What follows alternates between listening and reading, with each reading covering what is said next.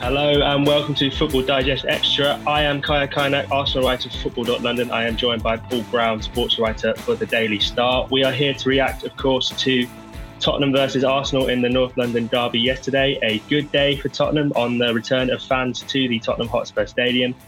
A not so good day for Arsenal, who succumbed to another defeat in the Premier League and are now 15th in the Premier League table. But before we move on to them, I want to focus on some positives for Spurs yesterday. And Paul, you were at the stadium. What was it like having 2,000 fans back inside, and how was the atmosphere? It was great. You, you, can make a lot of noise just the 2,000, this huge stadium, and it feels cavernously empty when there's no one in there. So I was quite surprised that only 2,000 can make that kind of noise. They're all in, all really in one stand um, apart from the few in the expensive seats behind us. But they made such a difference. I mean, it's it's it's a pretty soul destroying experience when you go to football and there's no one there, and you can. It's quite fun to hear the benches talking and people shouting at each other on the pitch for a while, but the novelty of that wears off quite quick. And what people don't see on the TV is that it, it's I just find it a really soul destroying experience when there's no no atmosphere at all. And it, the, the, the 2000 made a real difference yesterday yeah, I was there just um, outside the stadium before, uh, doing some lives from outside and sort of watching the fans queue up and everyone walking in from the train and people queuing up outside the stadium down the street. It was nice. It was nice to sort of reminisce almost slightly back to normal times. Um, as far as this season goes, it was pretty standard on the pitch as well. Uh, Spurs were top, they're top of the league for a reason. They were the superior team and um, Goals from Son and Kane yet again. Uh, Heung-min Son himself alone with 10 goals has now scored as many goals as the Arsenal team combined this season in the Premier League. And with that strike force, um, I think it's fair to be asking at this point of the season now, 11 games in, do you think it's okay to start talking about Spurs as title contenders? Obviously, Jose Mourinho has been using a lot of animal imagery in his press conferences to sort of distance Spurs from that in his uh, press conferences. But um, what do you think, Paul? Do you think Spurs are genuine title contenders this season?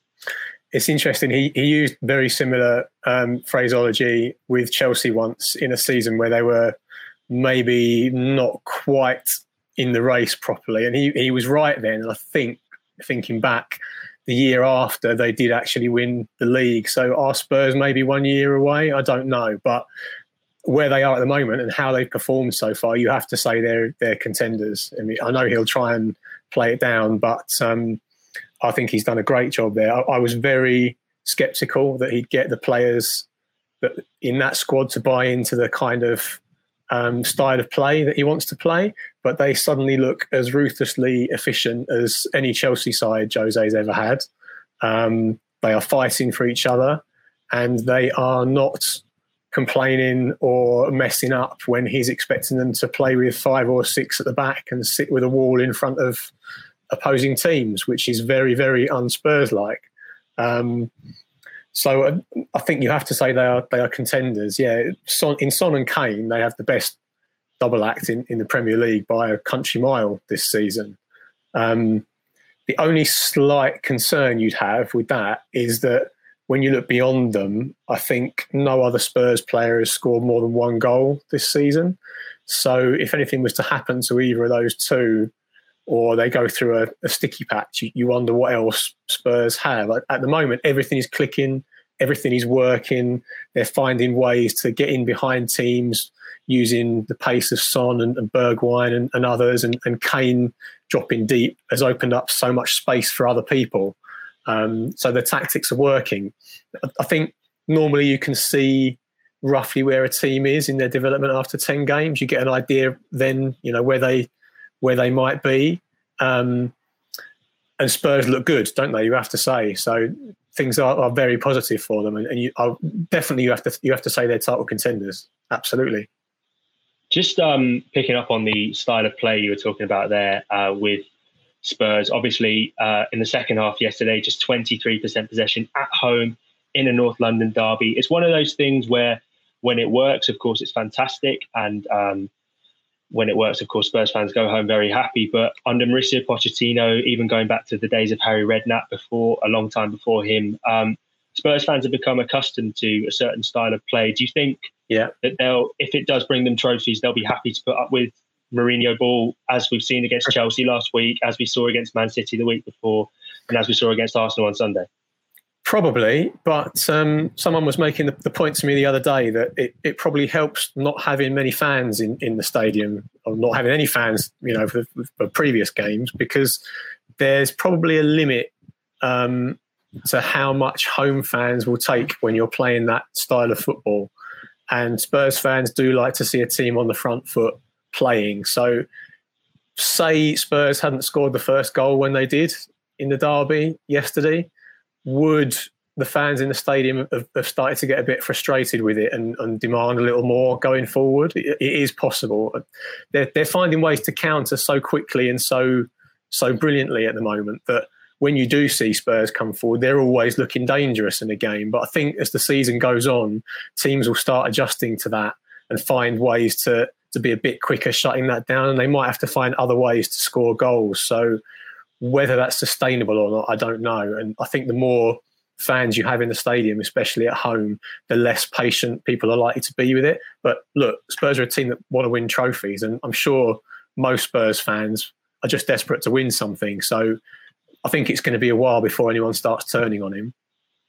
Spurs fans won't need me to remind them that it has been a while since they've won a trophy. But of course, all title winning sides, all trophy winning sides are generally built on a solid defensive foundation. And um, in front of the back four yesterday, what really impressed me was the uh, midfield duo of Moussa Sissoko and in particular Pierre Emile Højbjerg. Now, Højbjerg was brought in, and Mourinho, uh, in his post match press conference, was very keen to point out that aside from just being uh, the kind of player who goes around tackling everything he sees, he is also very technically gifted player. And um, do you think he is one of the main reasons? Obviously, we can talk about Son and Kane and the attacking quality they bring to the side, but how important do you think Højbjerg has been to uh, improving Spurs this season?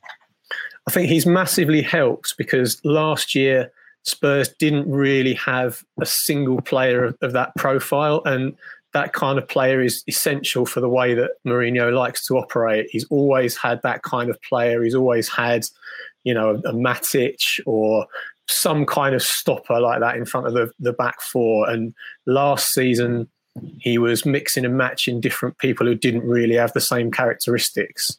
Um, Pochettino's Spurs were, were built around trying to fit Winks and, and Sissoko in the same team as either Ndombele and Lo Celso or the two of them together. And, and that, that was obviously just far too positive and, and attacking and risky for, for Jose. So having someone like Højbjerg is kind of essential to make the rest of it work. Um, it's funny because I, I saw the, the, the, first game of the season and Højbjerg was actually completely outplayed by Allen of, of Everton and, and they lost. But since then, I think he's shown that of, of the two of those, certainly, Højbjerg has, has more in his armory than than someone like Allen. And I think he does give you a little bit more than he's not just a stopper, is he? He's very intelligent reads the game well, um, presses in the right areas, and has a good range of passing. He, he wants to go forward with it, and he can pick a, a pass when he needs to. Um, I think it works because having him and Sissoko there means you shut down danger quickly wherever it is on the pitch. So he's not overworked. Sissoko has a similar profile, but not quite the same. And I think the two of them work quite well in tandem, which allows whoever plays just in front whether it's Lo Celso or Ndombele, to concentrate on going forward and making things happen. But before, and Jose's tried it too, when he's had Lo Celso or Ndombele or, or Winks even sitting a bit deeper, um, it's cost them in matches because those those players are not defensively sound enough and don't always track runners and don't see danger quickly. Um, so the system he's found works perfectly um, for the squad that he has now, but it, that's only possible because of Højbjerg. So I would say the two things together are, are what's what's worked for Spurs. Now, obviously, we could talk about how impressive Spurs were defensively for the remainder of this chat, but I want to also move on to how, um, as much as Spurs were good, uh, a lot of it came from Arsenal struggling to break them down. Now, Mikel Arteta has come under criticism in recent weeks a lot for his playing style. Um, Arsenal, having covering been covering them all season, have not been the greatest to watch at points this season. Um, just 10 goals in 11 Premier League games. Uh, Pierre-Emerick Aubameyang has just one from open play all season. And yesterday, uh, a stat was going around that the Gunners put in 44 crosses throughout the match, which is an obscene amount, especially when you think that Pierre-Emerick Aubameyang has scored of his 56 uh, Premier League goals. I think I saw just three of them have come with his head. And you talked about Mourinho playing to the strength of his squad. Um, do you think Mikel Arteta is in sort of dogmatic pursuit of this Guardiola-style footballing philosophy of trying to work the ball out to the flanks and cut the ball back or put in crosses? Do you think he's hampering his team's progression in the short term by sticking so steadfastly to that one way of playing? Yes and no. Um, Arteta, I find, is a manager who likes to pick a mix a bit. So he'll he'll mix up the tactical plan depending on the opponent, which is okay in, in some respects, but it means that your team often lacks a kind of core identity, maybe. Um, with Spurs, you can see a core identity. You can see exactly how they're going to line up, what they want to do, and how they want to play in, in every game. But with Arsenal, Arteta has, has, deliberately tried to change things so much, and I think Pep kind of falls into this trap a little bit as well. There's there's almost too much change sometimes, and it's almost like the two of them are, are trying to be a bit too clever. I, I think Arteta doesn't really know what his best team is I don't really think he has one set go-to plan that he can say, right, we're in trouble. We're not winning games. We're going to go back to basics and play like this. This is our identity. This is who plays and this is who plays where. Make this work. I don't think he has that. Um, so it's okay to, to mix and match and, and, switch things up against opponents when, you know, when, when those things are coming off. But when they don't, what, what's the plan B? Um, they obviously tried to cross and cross and cross and cross and cross in the derby, and yes. it, yeah. just didn't work. It was reminiscent of um, um, a game Moyes once played for United when he was absolutely pilloried and ridiculed and you know mocked for for having this one the just just just do this again and again and eventually it will work. No one really makes the same criticism of Arteta. Maybe it's partly because he's a newer manager. He, he, holds some stock because of the FA Cup win. You know, people like him. The people at the club like him. Um, but it's definitely time to ask some questions because they're they're going backwards at the moment. And I think they've had some big wins against big teams. Um, maybe if you analyse how all those wins happen. they're not all of them really a, a front foot identity led this is what we're going to do, this is how we're going to play kind of victories, were they? Some, some of them are quite dogmatic, fairly negative um, ways of winning. And, and you could argue that that's what Arsenal need in, in some games because after years of, of Arsene Wenger never changing the plan and always wanting to play the same way and always wanting to pass teams off the pitch, a little bit of pragmatism, you know, is, is probably a good thing. But it's almost as if they've gone too far that way now. And I'd, I'd just like to see a little bit less change. And, and, I'd like to see Arteta decide exactly who plays where every game and what kind of style of play they they want. And you, you need to see more from, from his his bigger players too. What, what, what is I look at the game yesterday and the body language of people like Aubameyang and Lacazette is absolutely appalling. Yeah, I mean there, there are times when Arsenal are making openings, making chances for them, but the two of them aren't making the runs. Um, that's not laziness. That's not. I don't think that's Aubameyang signing his contract and putting his feet up. I just think their confidence is shot, and they don't they don't believe they're going to receive the ball when they should. But if you don't make the runs, you know you, there's there's nowhere to pass the ball to, and there are times you'd see a midfielder or a defender bring the ball out, desperately looking for an option, and ultimately the only option was to go wide to a, a fullback or or a winger. And then, you know, that, that, I think that's part of the, the reason why they put so many crosses in because there, there was no way through. They, they couldn't find a way through. Partly that was Spurs being great defensively, but there were times when they could have been caught out and the forwards aren't aren't making the run. So there's definitely a confidence problem there. And and there's also, you know, there've been a few times in behind the scenes at, at Arsenal when, when, players have disagreed and and you know little little flare ups have happened, and you wonder you know, is there something a bit more deep rooted there? It's a very strange situation. There's a whole squad of players at Arsenal, half of whom were basically for sale in the last two windows. Yeah. And and most of those players are still there. Who was trying to sell them? Did Arteta say to the board, I don't want X, Y, Z. Get rid of them all. I want I want better options than that. Or did the board look at these players and their ages and the length of their contracts and say we need to get as many of these out as possible and rebuild from there, but failed to do it?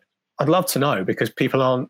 You know, it's, it's hard to get a straight answer out of people. But there, there, are times when you listen to Arteta speak in a press conference, and you wonder if um, it is genuinely his opinion or what he thinks, what he's been told to say by the board, or whether there's a disconnect there because they all seem quite close in, in public. They've invested a lot of a lot of personal capital in him, the people who employed Arteta.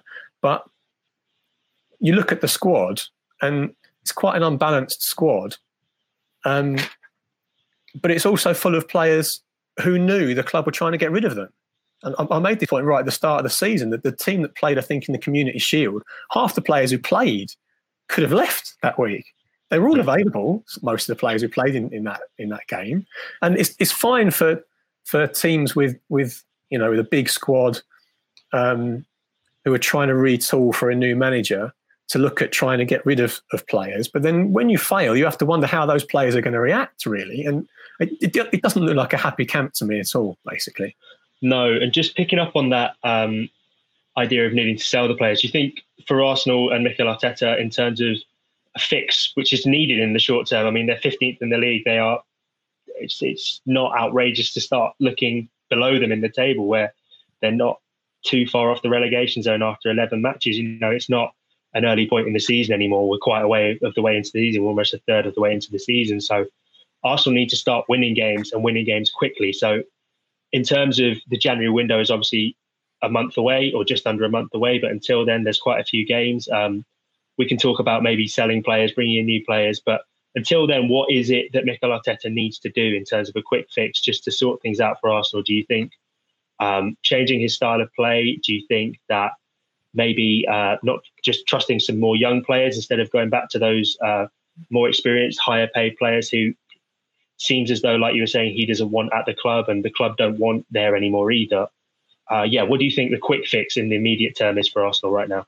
Well, it depends on the position if you're talking about the players, because of, of the forwards he's got, you kind of have to rely on on people like Aubameyang and, and Lacazette, who are, are, very well paid, been around the block, you know, and, and have the experience to to do it.